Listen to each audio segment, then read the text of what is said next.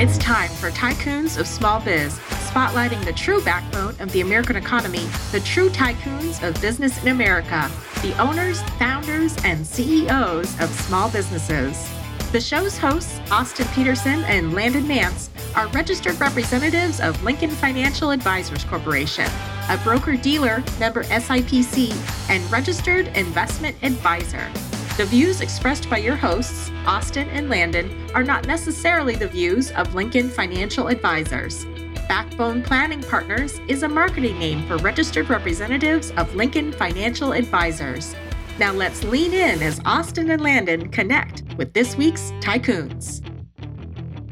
Good afternoon, Tycoons, and welcome to today's episode of Tycoons of Small Biz. I'm your host here, as always, Austin Peterson coming to you from a remote location. I can't tell you exactly where, but Lehi, Utah is as far as I'll go. I don't uh, I don't need anybody showing up and busting down the doors, if you know what I mean.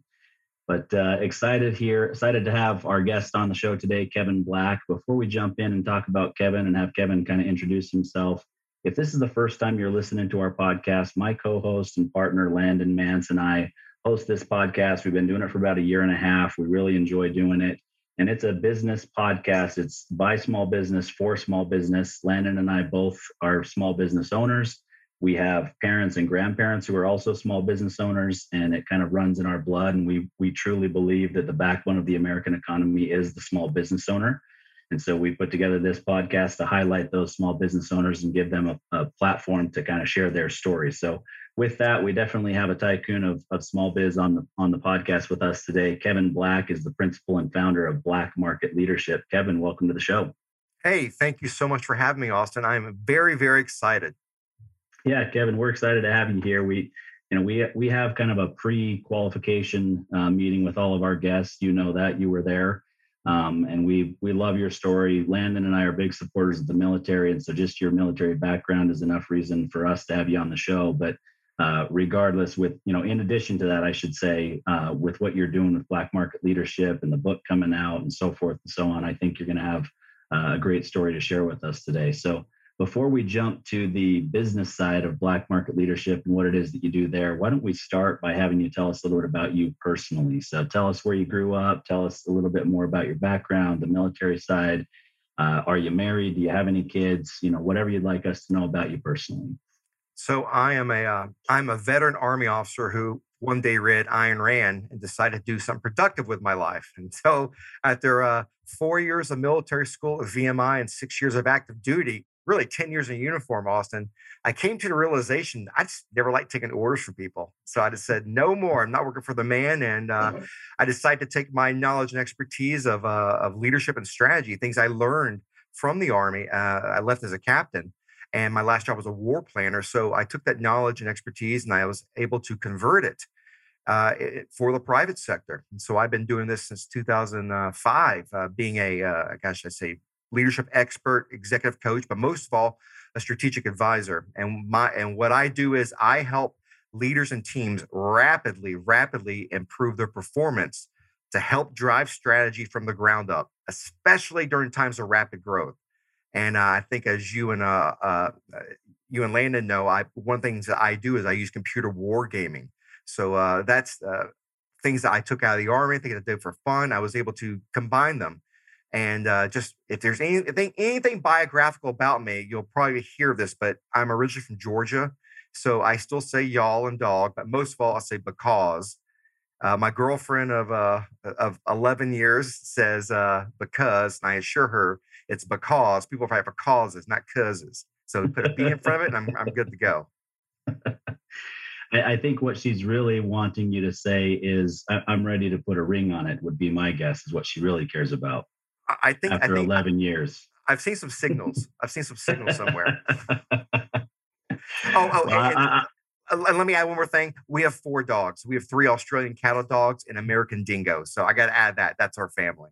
Yeah, of course yeah, and I, I, won't get you into too much trouble. So I'll, I'll stop with the marriage talk because I'm, I'm guessing she'll listen to this later. So I'll let it lie at that point. So the military gaming th- side for me, I think is it's very interesting, right? I mean, the, the reality is today, I, I'm not a gamer. I, I've got a 21 year old son who loves to play video games, and, and that's way very normal today for adult men, especially to play, play video games. But regardless, I think all adult men, regardless of your age, kind of have this draw to the military and those types of games and the CIA and spies. And, you know, we got all these movies that are out there. You know, I tell my wife all the time, you, you just think that I own and operate a financial planning firm. I'm actually in the CIA and have been for years, right? And so when I'm traveling, I'm actually out there doing spy work, and you just think I'm out there helping people with their financial futures.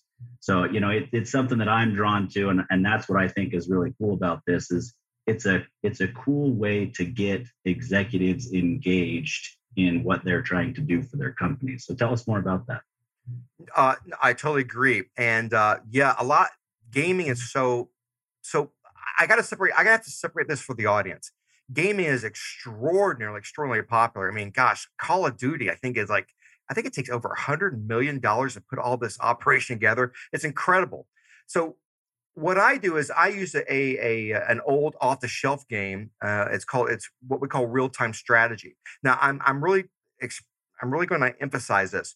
Real time strategy is a big picture kind of a computer game. It's almost like risk on steroids, meaning you have to go out, uh, you have to create a nation, you have to build an economy, you have to build a military, you have to do intelligence work. It is extraordinarily strategic, big picture. What most games are today, they're very tactical. We call them first person shooters. And you know, you got the Xbox and the guy's got there, he's got his shoulders, his, his back is concave, he's leaning into it. Those games are fun, but in, in terms of business, they're very dangerous because they put you naturally at the tactical level. They put you in the trenches. And for something that I do, working with executives, there's nothing worse than getting a, a senior executive in the trenches. They have to be able to learn to step out and let the other people do that work. So when I use a real time strategy game, we bring executives in, and my I think I told you our first big client was a small company called LifeLock. We brought the executives in, and my goal was to actually help educate them on how to strategize and how to lead under pressure. You might be a commander, and we'll have four or five people on your team. I put you away from the game. You cannot see the game. You can hear it, but you can't see it. I'll give you a mission. You have to bring your team in. And what happens is you only, you only have a couple people playing it, but you have a staff. In essence, you're making a, like a big game of telephone, except you have to strategize. What's our con? Uh, first of all, what is our mission? I might give you a mission to capture 70, 75% of the gold on the map. You'll find people who will who will put a huge, huge amount of labor and making a plan to we're going to put four armies here, this, this, and it's enormous you'll find other people who be like, you know what, we're just going to kill the enemy. We'll kill the enemy and we win. So you see people's risk tolerance. And the great thing about using this kind of that kind of model uh, of the war gaming, as I would say, is that people's natural strengths come out. They really see how they are in the boardroom. Believe it or not, what you do in the gaming comes out. So it's a way for you. Uh, I call them Dr. Phil moments. It's you know, it's like, hey, Austin, you know, you're crazy. Uh, what are you talking? You know, you, would say, what are you talking about? I was like, look, look at that video behind me. And people are like, oh my gosh, that's me, because you really get to see it and experience it. So when you put people in this team dynamics and they work together under real time, you see how they communicate, you see how they plan, you see how they talk with one another, how they how they respond to when they lose control. All these things are so applicable to corporate America. And the great thing is when you do the wargaming, you're doing a safe environment where uh, what stays in the like Vegas, what stays in the room, uh, what happens in the room stays in the room. But you can fail, you can learn from it, and it doesn't cost the organization millions of dollars. Yeah, I think I think it's a very unique and great way to to do things. And I, you know, you hit the nail on the head, and it's something that Landon and I see in our practice day in day out is that the leaders of the organization are drawn to and want to be in there tactically doing things rather than taking a step back and setting the strategy because they built it from the ground up typically. They started, so they had to do everything from the get go. And then it's really hard to get them out. And so we, you know, we talk to them, you're talking about leadership and, and helping them grow to the next level, which, you know, we address with our clients as well. But for us, it's really saying that's the only way that you will grow to the next level right? If you don't step out and view yourself as an investor in this business that's providing strategic leadership, rather than the person who's doing it every single day, day in and day out, your business is going to plateau at some point. And so you've you've got to get them to that point where they're accepting of that and ready and willing to step back and let others do the day-to-day work. Uh, no, I totally agree. And in fact, I would say uh, this goes to the, the concept of trust. But for one, one of the things I get to do in my work prior to the gaming is I get to do behavioral profiling. Uh, we use uh, we use the best the best tool out there, and it tells me three things about you. It tells me who you are. It tells me how you're role playing or masquerading, meaning uh, the Austin I'm meeting right now may not be the real Austin. So it shows me who, who that person is, and also gives me a, a six to eight week snapshot your stress levels. So I know what's happening in your environment to stress you out. But going to the idea of trust, though, what you find is there are different behaviors uh, who have, you know, trust is a very general concept. It's actually more nuanced. There are certain behaviors, like myself, I'm a take charge kind of person. Trust to me is if you get the job done. And I want I want you to win. Guess what, Austin? I'll take casualties. I'll take casualties, but I want you to win.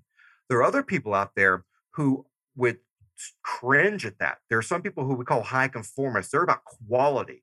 This is your, your typical CFO or your CT, your, your chief and uh, uh C, CIO or CTO, people who are about quality and accuracy and detail. To them, trust is about ensuring quality. We're not looking for a 70, percent solution. We're not looking for a 95% solution. We're looking for a 99%. And then there are other people also who are about uh, trust you if you make good relationships, that you make work fun, that you're not there becoming toxic. And of course, there, and finally, other people who trust you if you plan, if you do things right the first time. If you if you work with those people, those are things they're looking for. They probably don't articulate it that way, but once you do a profile, people understand who they are. Then all their decision making and even their relationships, it makes so much sense. Yeah, no, no doubt about it. And and you know, there there's not one good type of leader i guess is is the best way to put that right? There are great leaders that have all of those different character traits that you just mentioned. It's just understanding what it is who you are as a leader and who the people you're leading are as people who work for you so that you can get the best out of them and you're giving them your best as your version of a leader uh, I totally agree. You know, uh, I get people asking me all the time, "What's the secret to being a great leader?" I'm like, it, "It's knowing yourself and knowing your team. There is no secret formula. There's no secret. There's no behavioral type which makes a great leader. The fact is, you first of all, you, you got to want to be a leader. Uh, you have to be willing to take the responsibility, but you got to know yourself. Uh, you have to know what your natural inclinations are you have to know those of your team because just because I'm fast paced and I'm loud and obnoxious does not mean my team is. It doesn't mean that they want to go to that fast pace. That that you know, for me, a seventy percent uh, solution is fine. We'll make it up as we go. You got to know your team. Other people will cringe. They'll pull their hair out.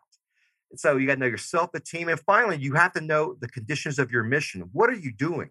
If you're in a startup company, you know, market share, grab, you know, grab, land grab, that that's probably the priority. And if that's the priority, speed, speed over accuracy is usually uh, uh, desired. But if you're in a very mature company and you're competing on cost, I say being slow. You might say being methodical and deliberate. you see what I mean? That even the language matters. You you got to know the, the nature of the mission, yourself and your team. If you know those things, you are very, very well placed to to really be a success. I think. Yeah, it's it's funny that you you used the word deliberate and said that I may use that word. I, I actually used that very word with some clients yesterday, and it was a husband and wife. The husband is they're both doctors, but the husband owns his own practice with two partners, and they recently sold a portion of the practice. And the wife's concerned saying okay we got this portion of money today but if it doesn't grow to what it's supposed to if we make some decisions today what's that going to look like? You know and and i said we we will we will be very deliberate i might have even said deliberate and methodical with the way that we make these decisions because we're going to kind of play this wait and see. We believe that the practice is going to grow to this but we're not making decisions as though it is growing to that, we're going to make decisions year over year over year as we see more evidence that it's growing to that rather than making decisions that potentially put you guys in a tough spot, you know, later. Yeah, that, that's a very deliberate. Uh, you know, one one of the things I get to do in my work is uh, I love doing is I get to connect leadership to strategy. And uh, this is one thing that's really overlooked today. You know, when you think of leadership in, in, in, corporate America, I think some people think of HR or you know some kind of leadership training, but that's totally different from corporate headquarters making strategy. But the fact is, they're completely connected. And in strategy, uh, I just find this fascinating. And this actually goes to what you're saying. There are really two. There's really two fundamental mental models. There's what we call the deliberate and the emergent, and, and it's based on one question: Can you anticipate the future? If you say, yes, I can anticipate the future, then you fall into what we call a deliberate strategy. That means we're going to make a strategy five years from now, five years out, we're going to hit objective A, B, C, D. It's everything's going to flow because we know what's going to happen. We've, we've had this linear path, almost like we're going down the road. And what happens is when you have that kind of mindset, you don't need leaders, you need managers, people to oversee process, to oversee, to make sure we have compliance to the very details. But I think it was McKinsey who came out with a report a couple of years ago that said 90% of strategies today fail or fail to actualize. Why? Because things change. And oftentimes you cannot anticipate the future. So that leads to what we call an emergent strategy. Instead of having that one linear lane, A through B to C, D, and E, you have instead a highway. And you have to be able to shift lanes. Now, if you're talking to someone like you said earlier who likes that deliberate, methodical approach, they're probably like, "That sounds like you're making up on the on the go. I'm not paying you for that." we need a long term, and you got to realize that sometimes, especially with that emergent strategy, the value of leaders is being able to have situational decision making. Since we can't anticipate the future, we know we're going to go of this general area, this general path, but we need someone like you to make the, the call. Do we go to A, B, and C, or do we skip B and go to C and D? What makes sense given the conditions? And that's the real value of leadership in terms of, uh, I say the ROI of leadership is improvisation.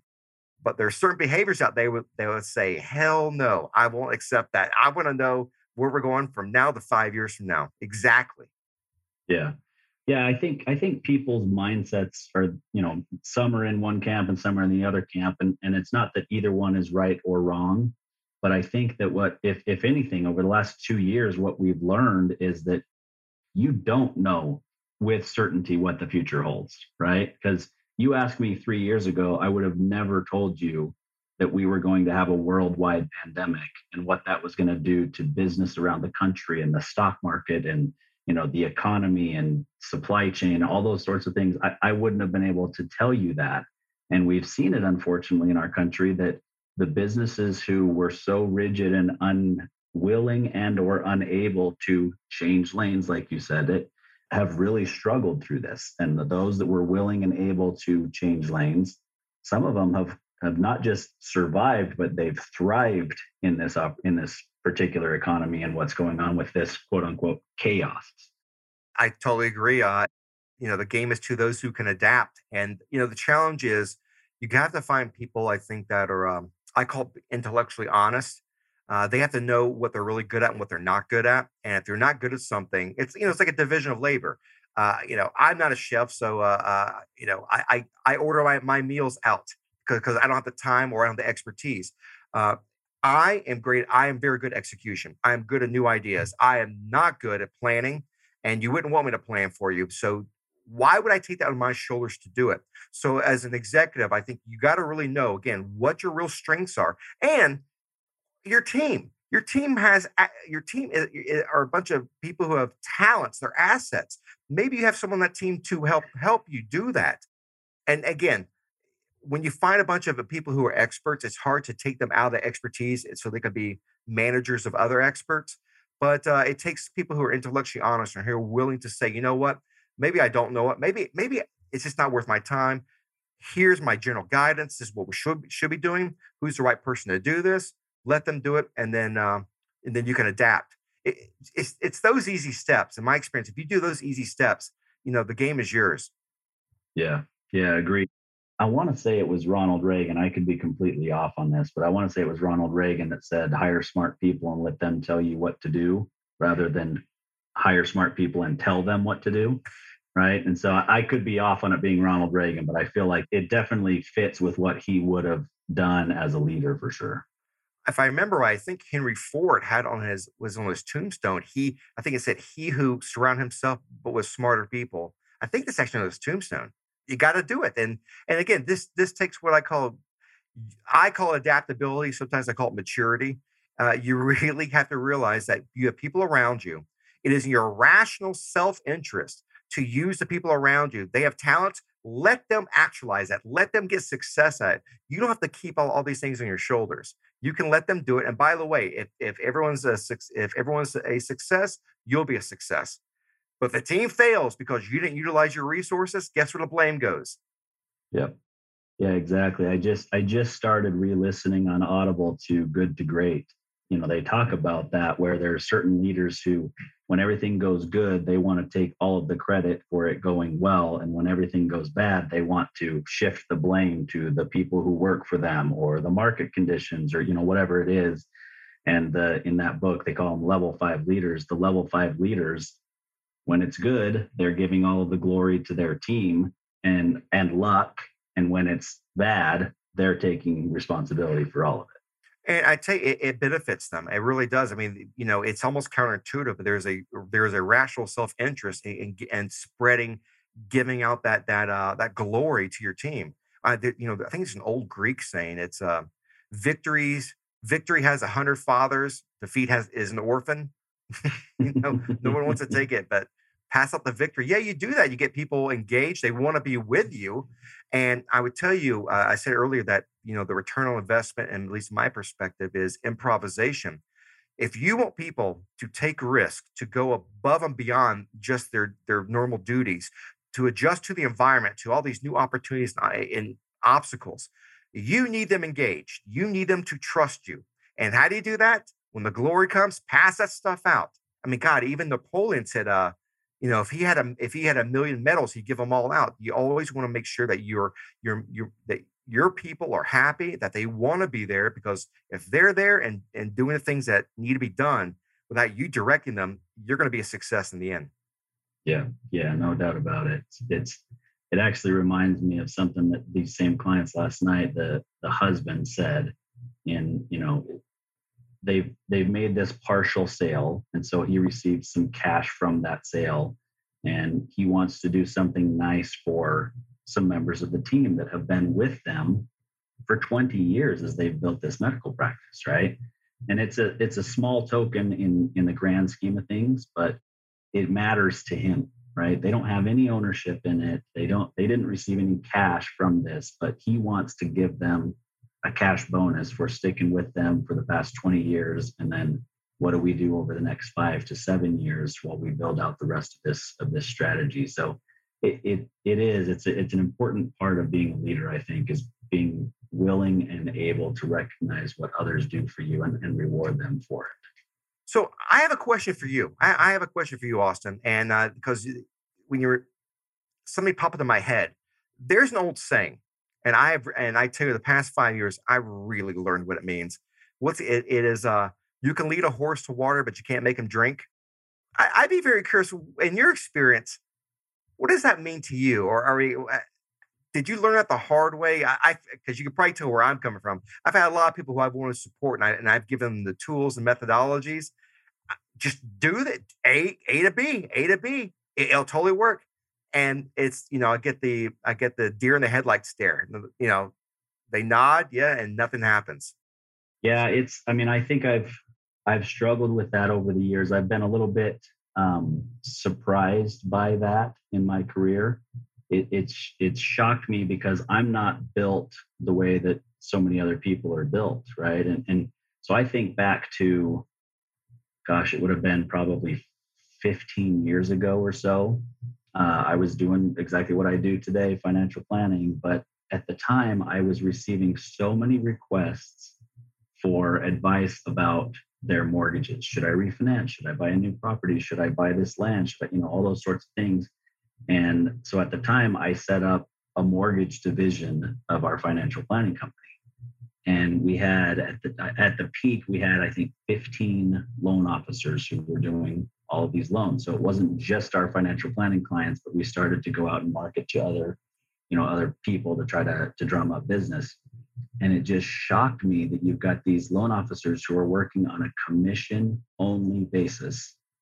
And I had to push them to make phone calls, to get out there, to do things, to close loans. And I'm thinking, the fact that you don't eat or that you don't get paid anything without doing those things, in my mind, should have been enough of a motivation, right? I led them to the water, I provided them the leads, and they weren't doing what they needed to do to, to go out and actually close the deals and, and make some money. So uh, I think that's probably the, the biggest story in my career to where I learned, you know what? Everybody's not built the same way, and some people aren't cut out to be a commission only loan officer in that particular instance. Uh, they still have value, but you know, ultimately what I ended up doing is letting them all go and hired three assistants and had them handle the the basic stuff and then I closed the the loans with the clients.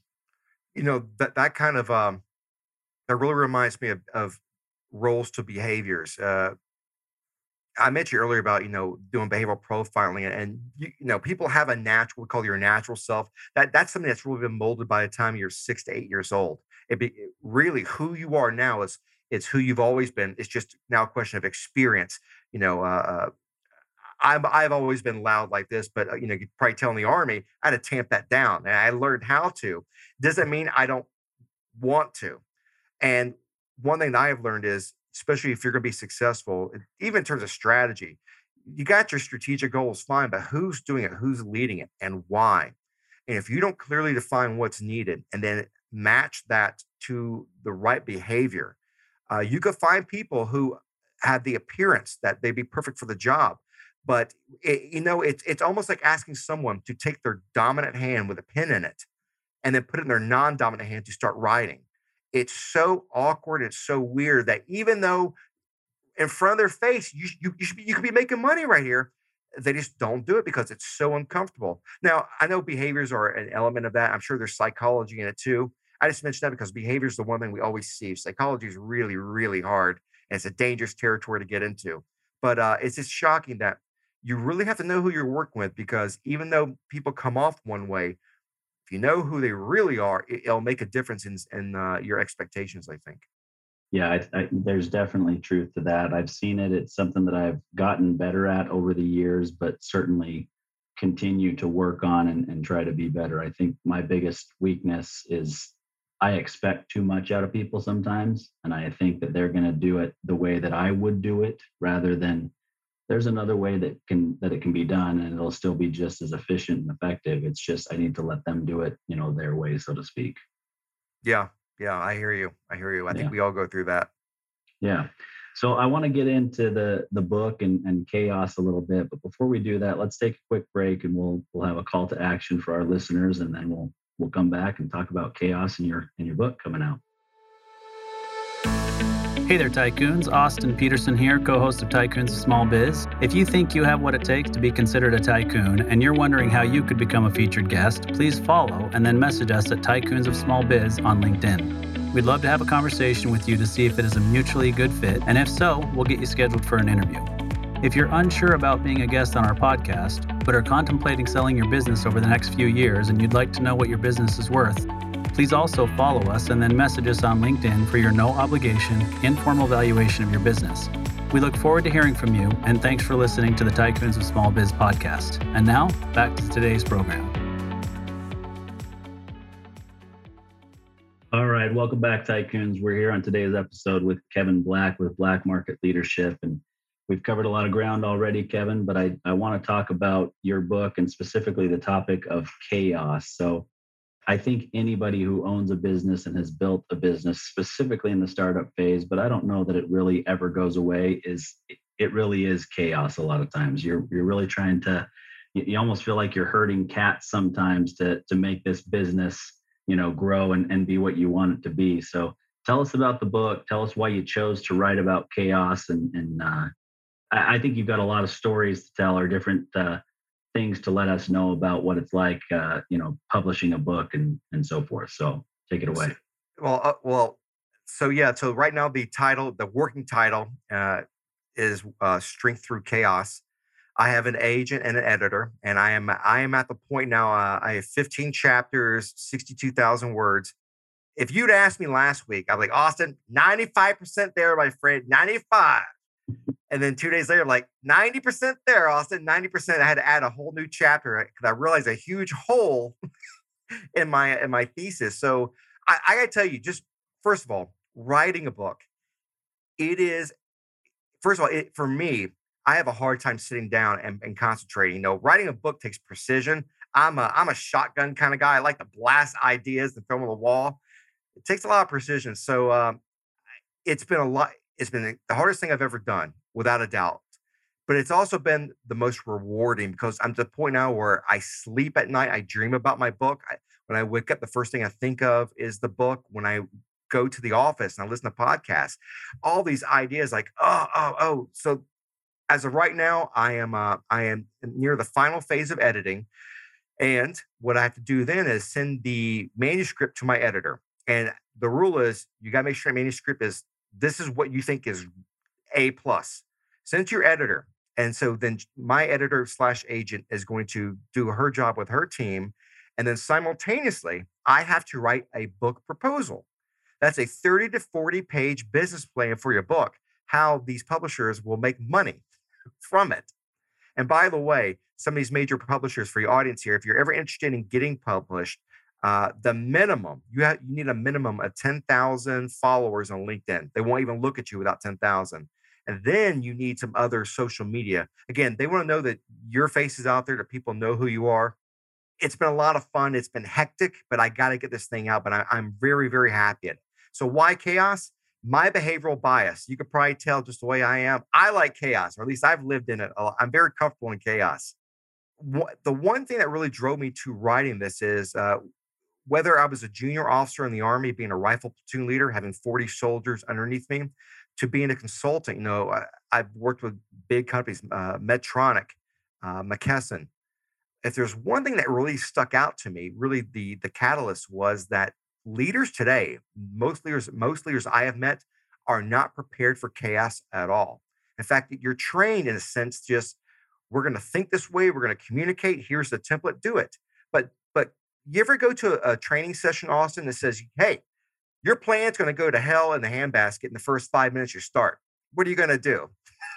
so I, that's my goal is to is to provide a guidebook, not a philosophical book, but a guidebook about how to one think about chaos to realize that chaos is natural, it is absolutely normal, and we all really straddle the line of chaos uh, every day, especially if we're growing in our companies. So one is understand chaos. Two, understand why people act the way they do around chaos.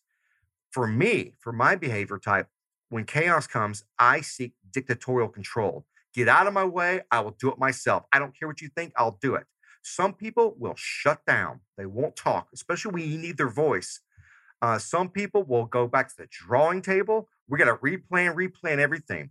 So, what I'm doing is I'm hitting these general trends of, of how people act under chaos. So that that's a second element, second part why people act the way they do. But the third part really is the guidebook is how to what are the major things that you can do to not only minimize chaos, but even capitalize on it. So I I really give about as of now 30,000 words, a checklist guides of how to think, how to uh, think critically, think in the essentials, how to break down, um, analyze your mission, how to communicate vertically and horizontally, how to communicate that directly attach, attaches to your strategy, but even even when you communicate, how do you plan? How can you plan for contingencies? And I t- and I take a real formal planning process I learned in the army. And then finally, how do you focus? You know, when chaos comes, there, there are a lot of distractions, things that are just begging you or just enticing you. Come, Peter, come, Austin, come this way. Don't worry about what you're doing. Come this way. How do you not only do, how do you stay focused, but how do you keep the team focused? So that really, in, in a nutshell, is what strength through chaos is. It's about knowing what chaos is, knowing why people respond to it the way they do, and what you can do to actually master that sucker. Yeah. I mean, obviously in the military, you know, you think about being in a firefight or, you know, different things like that. And that's that's truly chaos. And you've got to stay, you know, grounded and and focused on on what the mission is and what those contingency plans are that you set in place ahead of time but then you still have to also be flexible to deviate from those right? I would totally agree. The only thing though the one thing because well, being a veteran there are a lot of books out there called about VUCA um, you know that's uh, volatility volatility uncer- uh, uh, uncertainty i think it's complexity.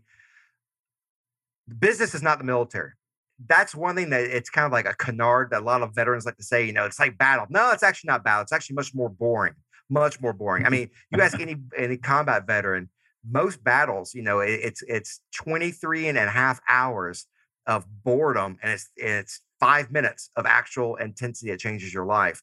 So I think in business, it's much more difficult uh, because first of all, you have to create the systems, the feedback loops. You got your strategy, you're moving forward. You know, how do you know it is moving forward effectively? How do you know your people are engaging? Because remember, when uncertainty comes, and it always comes, you got the fog of war, which is the gap between reality and expectations. When you have friction, the accumulation of unwanted events, you know, you hire Joey over there, he's your star marketer. He just quit. He's going to your competitor now. Hey, that mission's still going, Austin. You got you got to keep going. What do you do? And th- those are things that I really, really try to focus on. And in fact, uh, I have identified as of now 13 what I call control factors, 13 real basic metrics that if you do them, you are going to minimize or reduce the effects of chaos. But a lot of companies don't. And what you find is that chaos is not just disorder, it is a pattern, a cumulative pattern of, of uh, these control factors uh, whether it's communication, whether it's planning, whether it's feedback loops, uh, clarity of purpose. If you don't hit these, uh, if you really don't hit these control factors, I have seen even objectively a, a what I call a cascading effect. A, uh, it's a it's like skiing downhill. It gets the, the that snowball behind you gets bigger and bigger and bigger. And what happens is the longer you stay in those uh, degrees of chaos, the harder the choices are you're gonna have to make in the end. The more drastic they are and ultimately you hit the bottom you know not only are you, are you seen as incompetent and your reputation is ruined people are leaving they're going on Glassdoor just trashing you your brand is destroyed. So the question is i want to provide that kind of objective criteria to say to for companies to say i know people over here austin says we're in total chaos sarah says this is nothing where actually are we? Can we objectively measure it? And to give you an indicator if you hit these three or four there's probably a big snowball of not fun heading your way. Yeah, absolutely. I think that, you know, that's that can be one of the key reasons to have some outside consultants that are involved with your company from time to time in different areas, right? Because they could they come in and they see it differently than anybody else does. Everybody internally sees it through their own lens, and your lens is different than my lens would be. And whoever it is, every member of the team sees things a little bit differently in their the way that they view the world, but then also what their tasks are can also dictate the way that they see how the organization is doing overall. So that outside perspective can be can be a key factor for sure. Oh, absolutely, absolutely. And I, I would add one thing that you need a strong uh, chief executive officer. You need someone who's going to put people's feet to the fire. Uh, just bring, you know, bringing in the, the people with the information and recommendations is one thing but having someone to act on act on them on the, is really another. And I got to tell you, this idea of uh, you know people having different perspectives, and you can see even silos.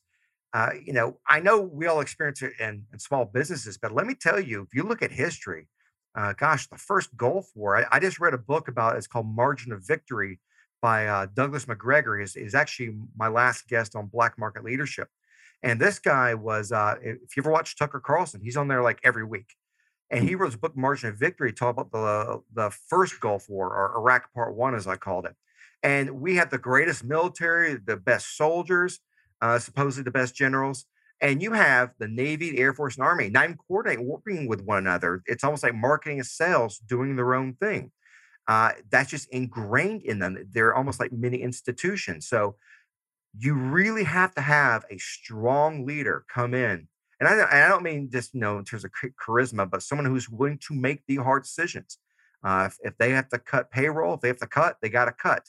But the job is to survive as an organization. And the longer you stay in the and, and those factors of chaos, the harder those decisions will become, and the greater the need for a stronger uh, leader. Yeah, no, no doubt about it. I think that's that's really the difference between you know we talked about this earlier right? There's all these different styles of leadership. And so there's there's plenty of leaders in every category of personality and all those sorts of things. Anybody can do it. But i believe you said they've got to be willing to be a leader. And being willing to be that leader means that they're willing to make those tough decisions and to live with the consequences. That's exactly right. I, you know it's funny I, there's so many people there talking being a servant leader. Well, guess what? If you're a chief executive, you're you know you have a, a fiduciary responsibility. You are there to make sure that that ship named after your company does not sink, and uh, you treat your people the best you can because you need to replicate success in the end. But you have a responsibility for that organization, to the shareholders, to the people who have invested their life. Yeah, you know you're there. You have to win, and that's why uh, you know I, I did an interview about military history a couple of weeks ago where and someone's asking about the Civil War. I said, if you look at the Civil War, the American Civil War, our best generals were killers. They were killers. And you couldn't say that today. Like, you know, our generals, we, we neutralized the air, the enemy. Uh, those yeah. guys back then would just, you know, they would beat the hell out of the enemy and kill them. And why am I saying this? Because they recognize the nature of their profession. They're there to win wars if you're a chief executive, you were there to uh, to ensure that your shareholders, people who again invested their life, uh, their life savings, their money into your organization, who's giving that trust, they get their return on investment that they're owed, that they're due. Uh, you have responsibility to do that, and if you're not doing that, you're not doing your uh, your uh, return on investment.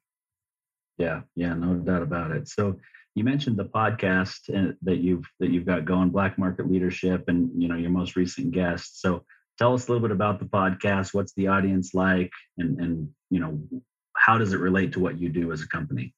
So black market leadership uh first of all i i, I got to tell you that i could not believe I, I, got the name trademarked. Even my my attorney couldn't she's like you got this trademark she, she couldn't believe it. Leadership is such a ubiquitous it's, it's so broad but I got it, Black Market Leadership. And uh, the reason I even came up with a name, well, obviously my name Kevin Blacks, I needed something like was like, Black Book sounds too didn't sound very good. Didn't sound very appetizing. so black market leadership. But um, I wanted I wanted this name because truly I am I, I like disruptors. I've always been about disruption. And guess what? Disruption causes chaos. So that kind of goes back to me. It's my bias. But I've always been interested in people who stood up and on their own or with help or whatever, but who stood against the grain. So uh, I created the podcast a year and a half ago, and I have had uh, I, I, can't tell you, I it's been so exciting. I have had uh, uh, Douglas Macgregor, again. He's always on Tucker. I had Carol Roth. She published a book. Uh, she's a New York Times bestselling author. Published. It's the War on Small Business. It is a great book. It's not about how the government misused our money during COVID. It's about the government the the larger federal government is destroying purposely small businesses. She, by the way, is always on. She is a regular on Fox Business had Michael Scheuer. This is a guy who was the CIA's anonymous. He wrote a book uh, in 2004, which I read, which is about the war on terror. Uh, in fact, his writing was so good that even Osama bin Laden recommended to the world that we read his book about the war on terror, of how we're not fighting it correctly. So I've been very, uh, I've been very fortunate. Uh, people like the idea of disruption. I wanted to go against the grain. I, am tired of, uh, I just after 25 years in this industry, I just haven't been, it's too much fluff. I was like, is there any grown up stuff for leadership? Is there, is there anything that, you know, uh, executives or people who are founders who want to do something exciting, is there anything that they like to listen to? And so I, have actually found a really cool audience. And my next guest, which I've, uh, well, I can't say yet, but pretty big, pretty big. So it's, it's exciting. Oh, that's awesome yeah, we'll look forward to uh, to checking it out and, and following that as well as uh, you know the rest of your career and getting ready to uh, get the book published. So we'll, I'm looking forward to to reading it myself and and seeing what I can glean from that because we we've been at this for 20 I've been at it for 20 years. Landon's been at it for about 12 or 13, and so it, our business is pretty established, but there's definitely still chaos. We have conversations about, you know, we're a pretty small team. What what would happen if we if we lost our practice manager, for example, who by the way is a, a West Point grad, right? So I mean, how how lucky are we to have a West Point grad who manages our practice day to day and keeps land keeps Landon and I's ideas that are you know all over the place, uh, very well organized and, and on track. So we're lucky to have you know both of our staff members, but uh, it just the fact that you've got the the military tie-in and she's a West Point grad, I mean, she probably should be president of our country right now, not the practice manager of Backbone Planning Partners. So it's uh, it's exciting.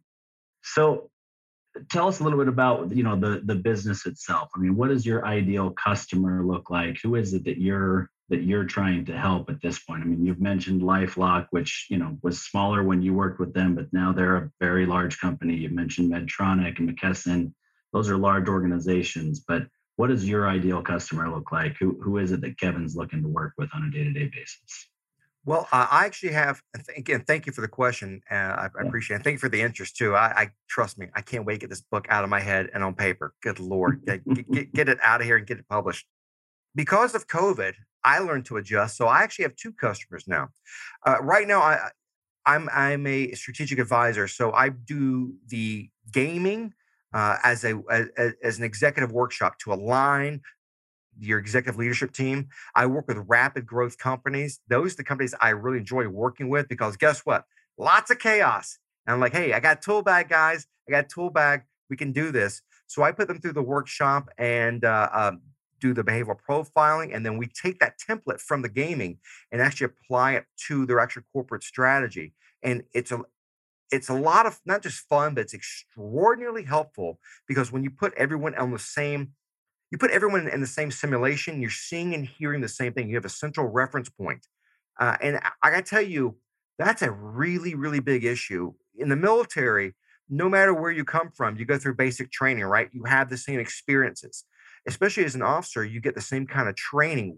Literally, you and I could be X and Y, completely different people, but we learn to speak the same language. We learn to think the same way. And I don't mean necessarily uniformly, but if you say attack, I know what that means versus a defense or an assault.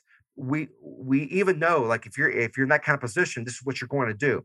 So when you take that kind of common education, it's much easier to work with one another.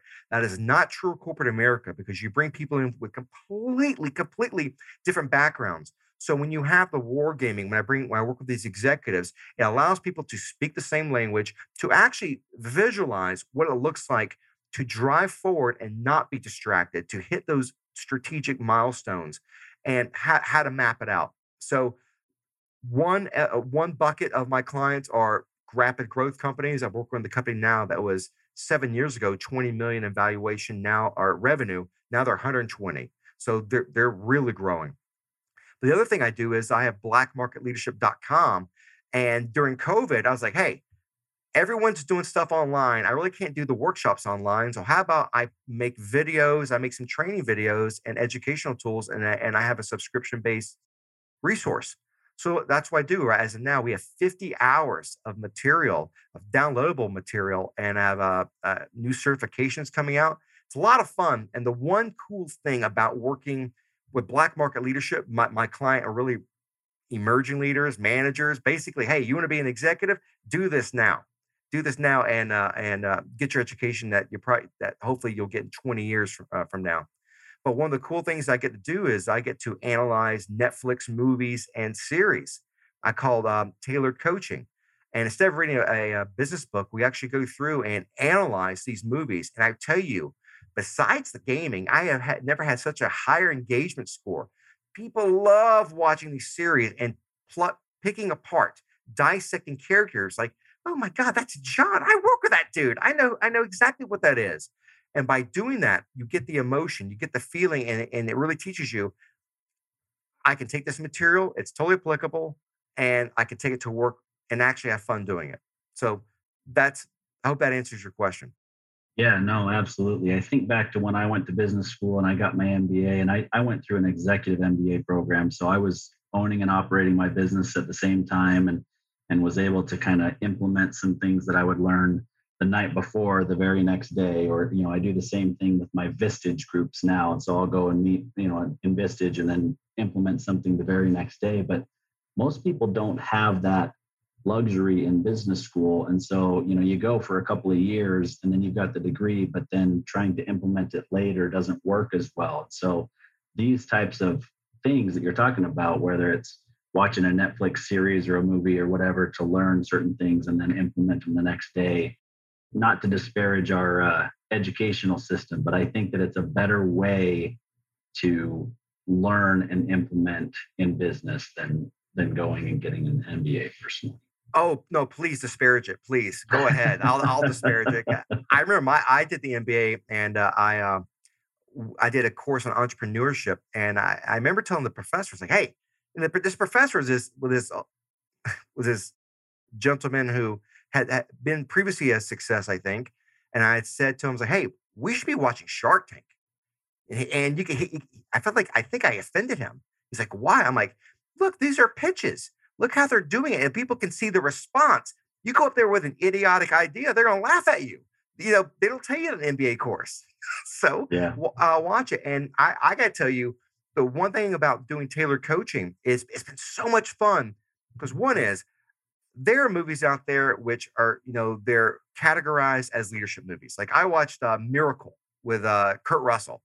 Fun mm-hmm. movie, really bad script. And it's just, it's about one dude. You don't get to see a team member. So I'm like, ah, you know, I was yelling, you know, 1980s, uh, we were beating the, the dirty commies, but it had really little value. But you're going to laugh. Probably the greatest show that I have seen that I did a 20 hour dissection of it with a partner of mine was The People versus OJ Simpson, the series on Netflix. It's called American Crime Story People versus OJ. You want to see lessons and behaviors and strategy and team dynamics. The prosecution, which takes that deliberate strategy that you and I talked about. You got the the dream team, the defense, who are all these are all the type A guys. And the assumption is they're going to eat each other up. Oh no, they have inner chaos. They argue, but boy, they come to an agreement and they they're flexible, they're agile. They make mincemeat of the prosecution. And to just watch these personalities go back and forth, you see this every day. And yep. uh, yeah, it, it's and it's fun. It's engaging. It's not reading a business book. You know what I mean? Yep, absolutely. I think anybody in America could say if it doesn't fit, you must acquit, right? Oh, oh, and you, you got to watch the scene how he came up with it. It's it's yeah. beautiful. And okay, so I, I got to add this add this in. Going back to behaviors, when you watch the prosecution on Marcia Clark, she is focused on the facts, the facts of the case, because to her, the facts will sell. But I had a friend of my a friend once tell me, uh, facts tell, stories sell. So when you watch Johnnie Cochran come up with this, yeah. he's talking to regular people. He's talking as if he's in church. And you realize the impact. I mean, you know, if you're talking to a bunch of engineers, maybe those facts, the way Marshall was doing it, would have been good. But he's talking to his jury, a regular Joe out there, and he hits it. He hits the nail on the head. Great example. Great example of making the right message to the right audience. And you see the ramifications, what happens. Yeah, no doubt about it. I, I think we could talk about that forever or, or, just, you know, really the approach that you guys take. So I, I really appreciate the conversation. I appreciate what you brought to the table today, your your enthusiasm, the energy that you brought, which obviously makes it much easier as a podcast host. So I appreciate that. So I'm going to leave it with you to say, just reiterate where it is people can find you if, if they're uh, in the market for what it is that you do. Well, I appreciate that. And uh, please, LinkedIn, uh, I'm on LinkedIn. So Kevin Black, 1999. You'll see I got the, uh, you'll know, you'll notice my photo. It's a, uh, anyway, red background. Uh, I'm sure you'll find on the bio here. I have two websites. If you're interested in learning more about uh, potentially aligning your team and getting ready to be disruptive or to overcome chaos, check out my website, kevinblack.co. That's .co, not com. That's the country singer. kevinblack.co. And then there's, of course, blackmarketleadership.com. Check it out. Uh, I mean, for it's for a subscription-based company or business, you get a lot of uh, a lot of free a lot of material. I usually interact two hours a month. We have events. Uh, it's a lot of fun, and frankly, uh, I'll say this: if you're below the age of 42, you should be doing black market leadership because I you we can help you accelerate your learning a lot faster than uh, what a lot of companies are doing. Probably a lot faster than business schools. As a business school grad myself, I can tell you that it's a fact. yeah. Well, I will second that, and and I think you don't you know it doesn't take a genius to look at me and realize that I'm over age 42. So maybe I can still squeak in at that blackmarketleadership.com subscription. Kevin, we really appreciated having you on the show today. We've appreciated the conversation, as I mentioned, and look forward to following your uh, your career as time goes forward. Hey, Austin, thank you so much. You, this is such a great show. I, I really appreciate uh, the invite and having me on. Uh, great conversation. So again, thank you uh, to everyone listening, and I hope everyone had a great. We'll have a great 2022, and I don't mean 2020 T O O 2020. Yeah. Amen, brother. Thanks for being here. Thank you.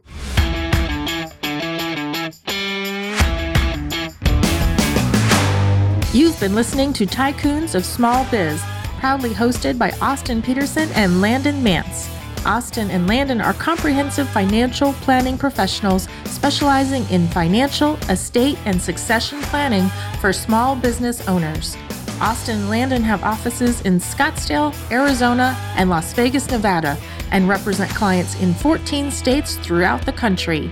Join Austin, Landon, and the featured tycoons live every Tuesday at 1 p.m. right here on Business Radio X and your favorite podcast platform.